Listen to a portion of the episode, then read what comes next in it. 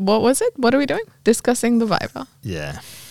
and the li- and the life after the PhD. So yeah, examiners, preparations, the exam, and Yeah. life after. Great. Yeah.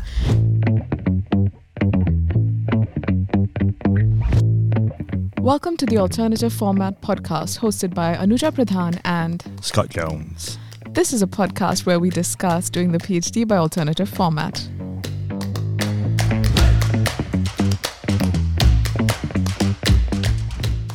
So let's talk a little bit about the Viva and the preparation for the Viva, selecting the supervisor, and then maybe, you know, even post Viva publishing and all of that in this episode, Scott. What do you think? Sounds good, great.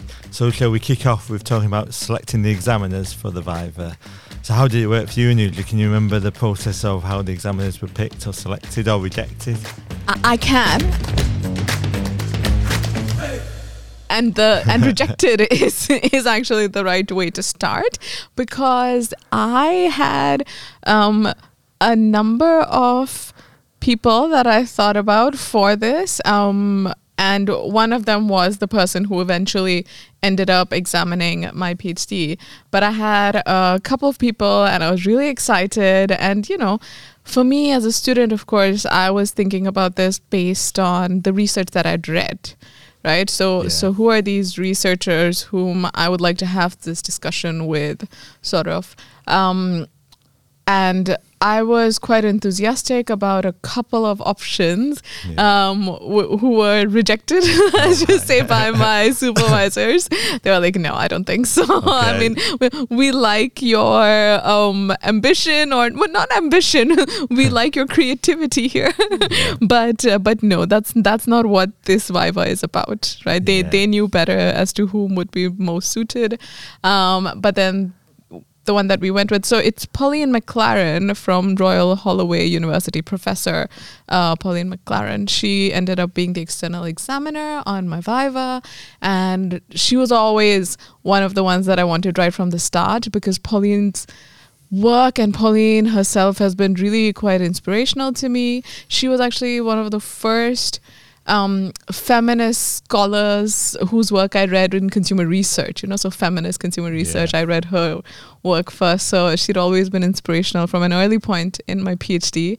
Um, and then I was actually really um, very insistent that I wanted a woman on my panel, on my PhD panel. That was really important to me. Um, and that's also why it worked out really well with Pauline to have that um, presence there was really important to me because you know we know that in academia it's still pretty much at least in the global north very white and quite male um, especially at these top levels when it comes to examiners professors and all of that. So it was important for me to have a woman. So it was nice that i got to have pauline my supervisor as well. So really um, keen on that. And well you know thanks to pauline for agreeing. So that's how it went for me. How about you? Yeah, well, my supervisor did so much groundwork um, to help get the get the um, explain the thesis to potential examiners. I think that's an important point as well because it was alternative format, explaining, making sure examiners were amenable to this approach as well was important. And I had a list like you, Anuja, so there was a pool of people that I had thought about, and myself and James and Maria discussed the list and discussed candidates, and it evolved. We we probably started talking maybe a year before I submitted. Um, and eventually, I had Dr. Paul Hewer at Strathclyde uh, University, and he had some. There's some tribal themes in my work, and Paul had done some work around that. And Paul was also really amenable to this approach and was really keen on this approach.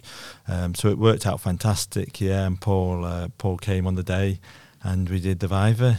It worked really well, and the supervisors had explained they had they had explained that the papers in my thesis had been uh, three of them had been published. So again, I think an expectation there was it's you've got maybe a, a, a bit of a dilemma there. It might reassure some examiners, oh, the work has been published, and therefore, but then some examiners might say, okay, so what what are we going to talk about? You know, but that wasn't certainly the case. And I'll talk a little bit more about the Viva and what we did talk about.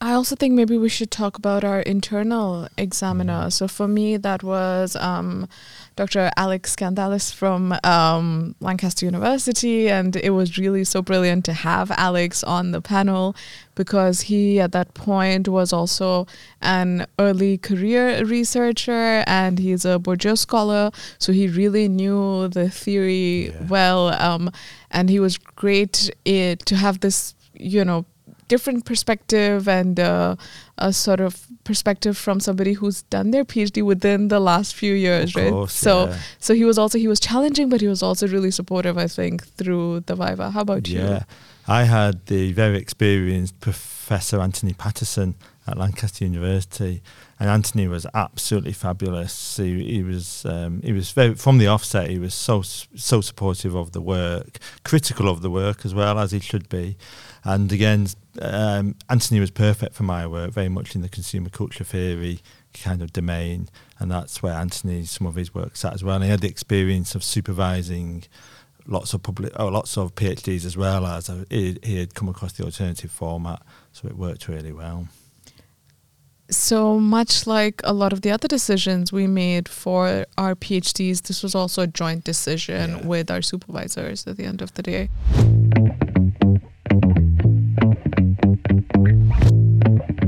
Before we go ahead, let's clarify some terms um, and some processes. So in the UK, we say Viva, and um, here in Denmark, we call it defense. Okay. In the UK, it is generally a private um, process. So Yeah. it's just you and your examiners. And perhaps if you would like your supervisors present, they can be there, but they generally will not speak. So it's you, your examiners, and a chair actually in one room. Whereas in Denmark and uh, many other Scandinavian countries, the defense is open and it's public, so anybody can join. Um, and you know, both both ways of doing it have their own merits and their own challenges. But we, let's not go into that. Instead, let's talk about prepping, Prepping. for this Viva. Okay, so I started, I think about, I'm a Viva, I remember the date, it was November the 17th. I think I started about a month before, maybe even a little bit longer than that. And I was I was nervous, even though I had some published articles in the in the PhD by alternative format in the thesis. I was still very, I was still nervous, and I also wanted to be conscientious. I won't lie, there was a little bit of me that thought because a number of articles have been published, it did provide some reassurances. It did. Um, I received some feedback from multiple sources through the R and R revision and revised process, so it allowed me to sort out some issues of the papers a little bit earlier on. And I think when you perhaps got the articles that are peer reviewed, I think it does remove a little bit of uncertainty. Um, I still, I tell you what, I didn't find any use though. Is somebody gave me one of these books, these generic books, how to pass a PhD Viva, and I was like. I'm not sure this is going to work for the alternative format. I was very, I kindly took the book, but I don't think I ever looked at it. How about you, Anuja? How was your prep? I mean, for me, it was a bit different, right? Because um, I'd had one published, one paper published as a, a book chapter, um, and the other two were unpublished. So I didn't really go in with that confidence of, you know, these are published and these are peer reviewed. So, in a sense, it was a little bit similar to perhaps preparing for a Viva for your monograph, right? Um, but I had two months between submission and the Viva. And I think I also started preparing around a month prior to the date. Um, it's a really confusing and weird time Yeah. because you're like, well, I just did all this research myself, so you don't know what to prepare. Uh, No, how do you prepare? I remember reading it multiple times. I wrote some questions down. I thought, oh, could I be asked these? And it reminded me of when I was studying for my A levels at GCSEs. I was kind of rereading, familiarising myself again with the topics. I was also seeing what's being published in the interim or what's come out that might add to the conversation. So I did all of this, but in addition, well, no, firstly, I did not reread my PhD a couple of times. I couldn't do it because I was like, oh no, I'm just going to be more and more critical with every reading. Let's not do this. Um, no, but what I also did was I spoke to somebody who had been previously examined by my external examiner. Okay. And that was really a fantastic conversation. Um, I'm going to say his name now. We can cut it out later if he doesn't want to be mentioned. But it was Killian um, O'Leary from O'Leary, yeah. Lancaster University. He'd had the same external, so we had a conversation, and he was so kind. He talked to me through everything and sort of told me about his defense and what were the questions that he was asked. Um, so I prepped for those and. Um, just in case Kill- Killian is listening, Yeah. I passed this on. So I have now spoken to somebody else who, who after me had Pauline for you know his Viva. So Yeah. I've passed on the knowledge. Let's just say. Great. So it was really a, value, a kind of critical, valuable friend sharing their experiences. Absolutely. So it goes back to that point we made in the previous episode about networking and how important that is. And I also, I remember about a week, maybe 10 days before my actual Viva, I had a mock Viva as well with Maria and James. And um, Maria, I hope you don't mind me sharing this story. I think Maria laughed when I turned up in a suit on Zoom. She's like, "Why are you wearing a suit, Scott? Have you been Have you been at the bank?" and I was like, "I just want to cosplay this uh, Viva." Um, and it, it went it was tricky it was difficult but I also gave it was rightly as just as the Viva was but it did give me confidence to um, for the week later I think it was 10 days a week later but the mock Viva was really important to me Uh, th- that's great. Um, my supervisors gave me the option of having a mock Viva, and I I didn't take it actually. Um, and it's not because I was arrogant or anything like that. It's just that. You Uh, didn't, you didn't have a suit I didn't. Yes, exactly. I didn't have a suit ready, so that's why I was like, "I'm sorry, I, I can't do this." Um, no, I'm I'm trying to think back about why I didn't take it. Um, I, I don't know. I was just like, I I don't think that I want this. Um, because there was some anxiety around it anyway, the whole Yeah. process. So I was like, will a mock Viva ease my anxiety or will it just, you know, add to it? And I thought i, I couldn't land on an answer. And then I was like, I don't want to take the risk of Yeah. doing this. So let's let's just go right into the deep end. You know, let let's do it. Let's just uh, do Oh. the Viva. I was very nervous. I was very anxious. I mean, some people say, and, and again, it doesn't help, does it? But I remember people that week had said to me, I bumped into, oh, you did it the via the the alternative format. You'll be okay. But I, I- you know, that didn't give me. I still felt very nervous and very anxious. Yeah, me too. Absolutely. I was quite anxious uh, before I went into the room, but then once I was in the room, I think, and there's something about seeing the people, right? And they Yeah. and they go from abstract to real people, and then you just calm down a little bit. And then I think what really calmed me down was once I started the presentation, Yeah. and as soon as the title came up and my presentation came up, and I was like, oh wait, I've I've done this before. It's fine. It's going to be it's going to be fine. I know what I've done, and I can talk about what I've done. So it's okay. Yeah.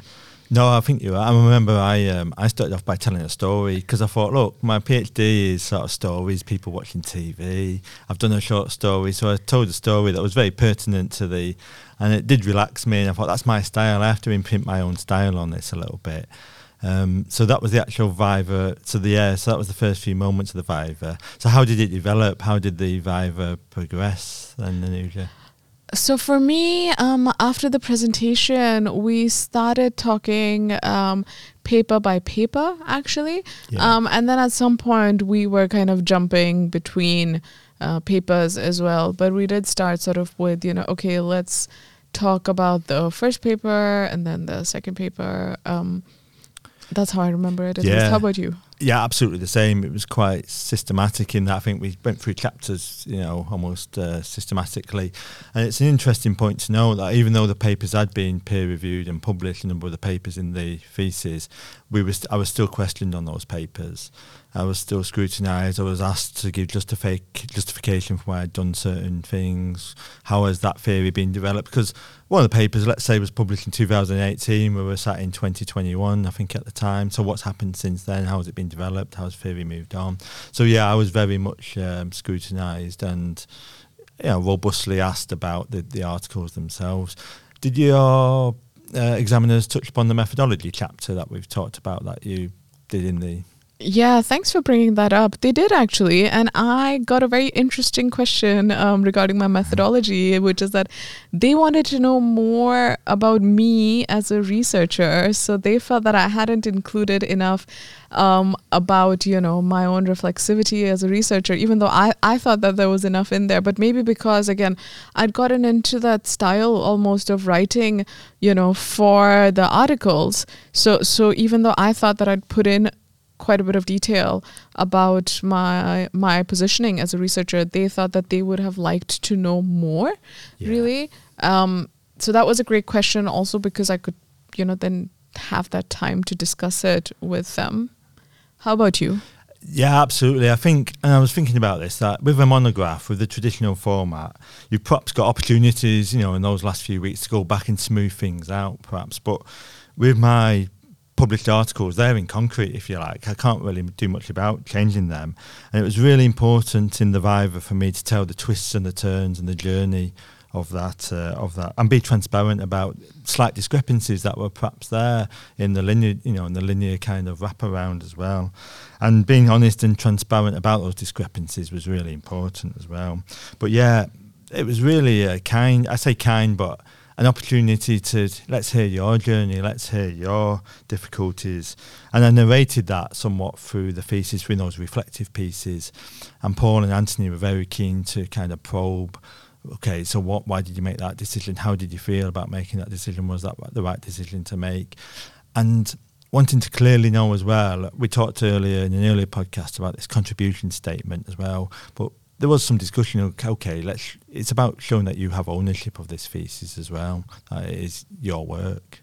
I don't know if you've had some discussions around that, Anuja, or discussions around the reflections, maybe.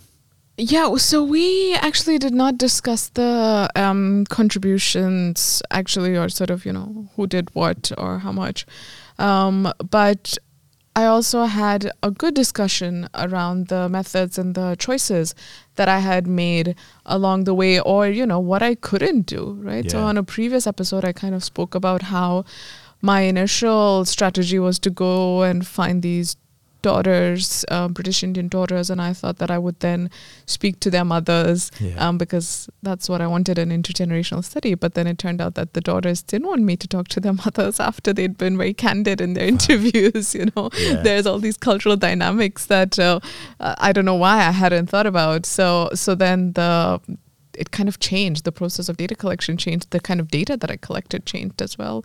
Um, and it was nice to be able to get a chance to discuss all this um, during the Viva. But I think that also is a credit to the examiner's skill, right? Knowing sort of that the this is a lot of work that has been done, a lot of thought has gone into making these decisions, but perhaps the student has not been able to um, put all of it down on paper due to the format. So let's give them an opportunity to discuss.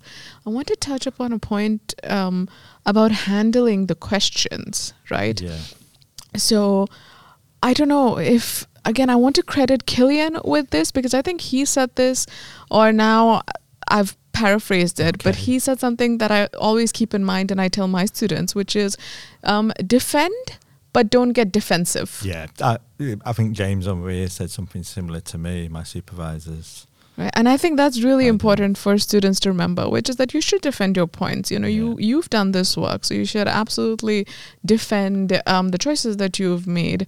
However, don't get defensive. You yeah. must remember that these are your peers and they're experts, and perhaps they're seeing things from a slightly different perspective. Yeah, absolutely. I remember being questioned around some choices around tribes or lack of inclusion of tribes or and I remember I, I think the question was where's the tribal aspects of your work and I really I was really excited to explain it and defend it and say, well, actually, it's got an epistemological community in the work in this paper. And I remember almost wanting to punch, punch the air, uh, punch the air because I was so pleased that I'd managed to defend the point articulately without offending the examiner and saying, well, it is here, you know. So I think diplomacy skills are quite important as well in the Viva.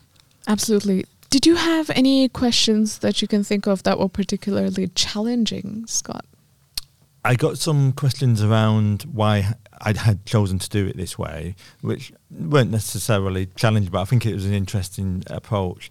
I also got a lot of questions about how I'd chosen, the journals I'd chosen for publication, giving justified reasons, and also how I handled the re- the revise and resubmit process.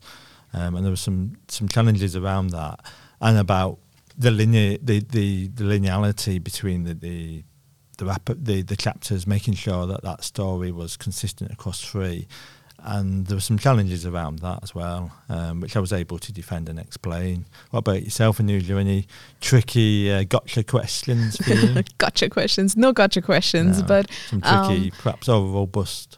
Yeah, definitely. So, uh, but I also got asked about sort of why did you make this choice, yeah. and I and I explained it, and I think that they were happy to have that discussion about you know why did you choose this format right yeah. um, but the one question that i remember that was quite challenging was when one of the examiners asked me to take a, a concept that i'd used in one paper and apply it to another paper you know and I was like okay so if we take this concept and apply it to this paper then how does okay. the data look different or how do, do your findings look different and for a second i was really stumped and I was like, um, because I didn't think that you would take theory from one and apply it to the other. Of course, but of course you can, right? Um, but but I could answer it, and I think uh, yeah. they were satisfied with the answer. But I thought that was an interesting and challenging question. But I also enjoyed that question yeah. a lot because on the spot it got me to do this sort of analysis, which was really fun, actually. Yeah, and I recall we spent a lot of time looking at the limitations of the study as well and exploring them. And so, if you were to rerun this again, this uh, you know this whole kind of journey, this data collection, what would you do differently? And it was really nice to then discuss the limitations and the future implications of the research as well. Yeah, we we did a little bit of that as well. Sort of, uh, but we talked about where else this uh, story could go yeah. right so what could you do in the future yeah. to you know add to the story um, but my examiners were also really fantastic and they kind of highlighted some contributions that they thought the thesis made that I actually hadn't even included. So they yeah. were really nice and they were like, you know, they highlighted these things and they said that you could perhaps include this um, in your papers when you submit the ones that haven't been submitted. So that was really a great conversation. We also did talk a little bit about uh, Ozark and what we were binging. so that was quite fun as well. Oh, that's hilarious. We spoke about um, how we dislike the Tory party. so there Always we go. good. Yeah. yeah. Um, one of the aspects that I really enjoyed, uh, Anuja, was they were asking me what what's next. You know, what are your future career aspirations? What would you like to do next? Where do you see your work developing, going? Did you face, or did you have the opportunity to discuss that? We did not really talk too much about um, where the work would develop, but we did spend some time discussing perhaps some other um, journals to consider, you know, because we spoke yeah. about how there was so much data and there were some stories that couldn't be told. So we spent a little time talking about where these other stories might be told, perhaps. Okay, yeah. Yeah, I think um, I did publications in the thesis. And I remember Anthony saying, so, you know, what are your future plans in terms of maybe universities or your career tra- trajectory? Where do you see yourself going? It was very positive. It was really, really supportive as well about the research going forward. So, yeah, I really enjoyed that time. And often then, I think you hear, don't you, a lot that the Viva, uh, or, a lot of pre-talk before it was, oh, it's horrendous, it's torture, or it's how. I, I genuinely found it a really enjoyable experience and I was proud to be able to defend my work and I enjoyed the rigour and the challenge of doing that. I don't know if you felt the same, Anuja, but I found it an enjoyable experience. I really enjoyed it. I had a great time. I would recommend Aviva. You know, I was like, this is great. Everybody should try it. No, um, no, I think I was really lucky that um, I could have this space to discuss my research yeah. and that my examiners made this a space where they were challenging and yet really interested in in helping me develop as an academic right? That's how but that's the responsibility they thought they had which yeah. was how do we help the student develop as an academic through this process? Um, so it was really great I would like to mention that I know a, few colleagues who have had challenging vivas and perhaps not the same yeah, experience same. and um, who have done it through the alternative format. So I know somebody who has done their PhD in marketing through the alternative format, um, but they had a challenging Viva defense because one of their examiners was a sociologist. Okay. And, you know, in sociology, they really prefer the monograph, right? Um, so they had really um, philosophical discussions, and it really came down to testing almost to see whether um, this person is a very thorough researcher. Mm. Um, so, so it became a, a test Yeah. for a certain part of the Viva rather than a discussion, Yeah. right? So, and I think that that's something that students should be aware of, and that's when you should take your supervisor's advice on who's going to be on your panel and who's going to Yeah, examine your Viva, uh, your PhD. And I think it comes with a word of caution, doesn't it? The PhD by alternative format, you know, it comes with, it, by no means does it make it, it either easier or make you, it ma- makes it certain you'll get a PhD.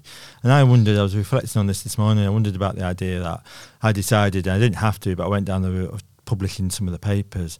And I wonder what would have happened if one of the papers had got rejected, for example. What would I have done there? Where would the where would the where would the PhD have sat? What decisions would they have made? Could it have sat in the in the in the, the thesis? So I think there's some interesting points around that. Perhaps for people may be thinking about doing that. Yeah, absolutely. That's that's a great thought. I don't know. That sounds really challenging. I don't know how that would go. Um, but we also kind of spoke about, you know, what happens if you start down this route, but Yeah. something comes along and you're, you know, you have to twist back to the monograph and you've started the writing already.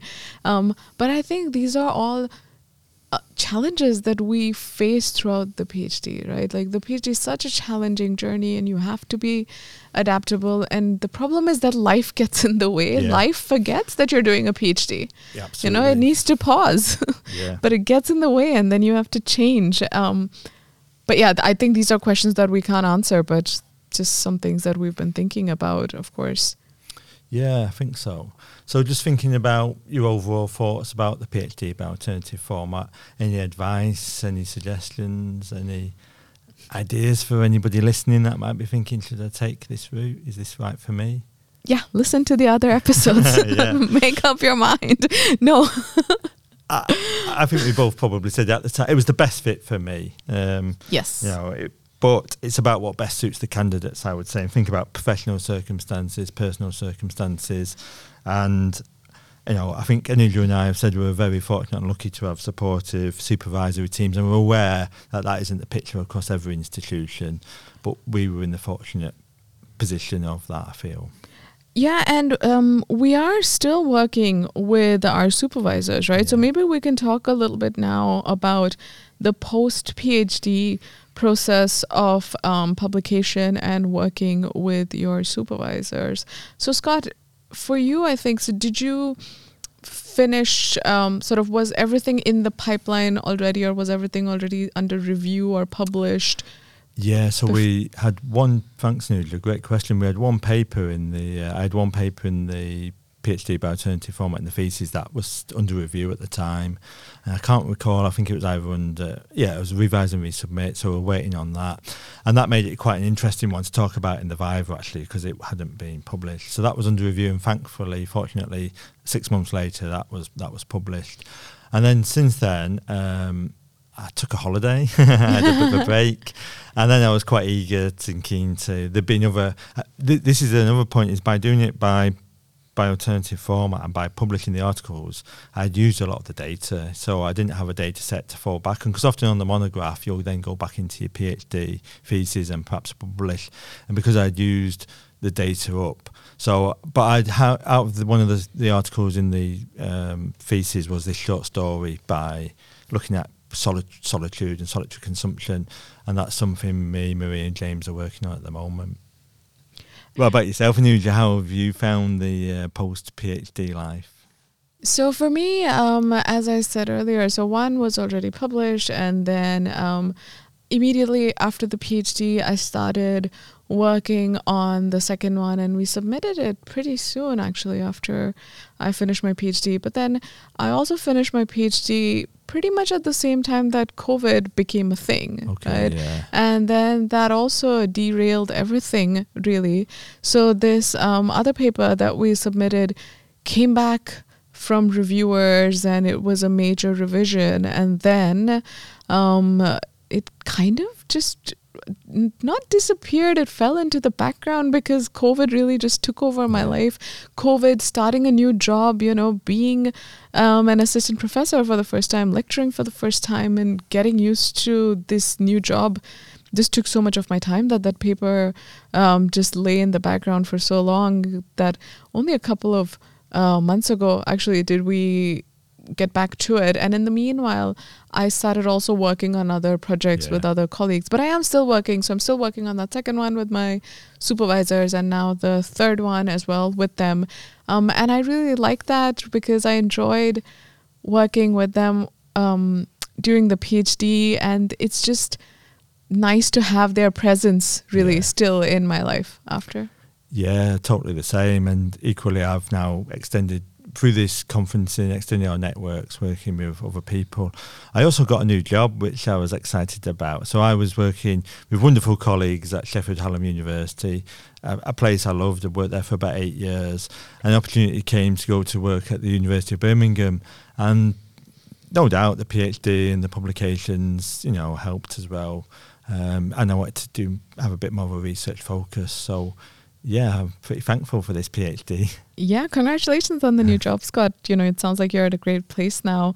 Um, I hope that the listeners get from this that you know doesn't mean it doesn't mean that if you're doing it by this alternative format, you have this relationship with your supervisors for a shorter time and then you're done, right? Yeah. Again, everybody has a different experience and you know sometimes people who do it by the monograph they will publish with their supervisors from that data set for many years afterwards and it could be the same for you because you, know all the papers don't need to be published right they need to be publishable, so you can maintain that relationship um, going forward start new projects whatever you would like yeah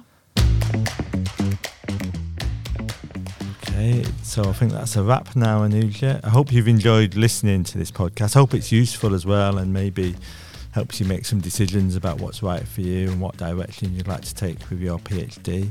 And we thank you for listening. Thank you so much for listening. Um, and this is the last episode that we're recording. It might not be the last episode that you listen to, of course, but I want to say thank you to our fantastic producer and editor, Karsten Prince. Don't cut this out of the podcast. Yeah, definitely But- don't cut this out. yeah, thank you so much for your, um, you know, guidance and your amazing editing magic and um, everything. And thank you, Scott, as well for flying down here, you know, and coming to see us. It's been a great trip. Um, so, okay, with that, I think we're good to go. Happy writing. Happy writing.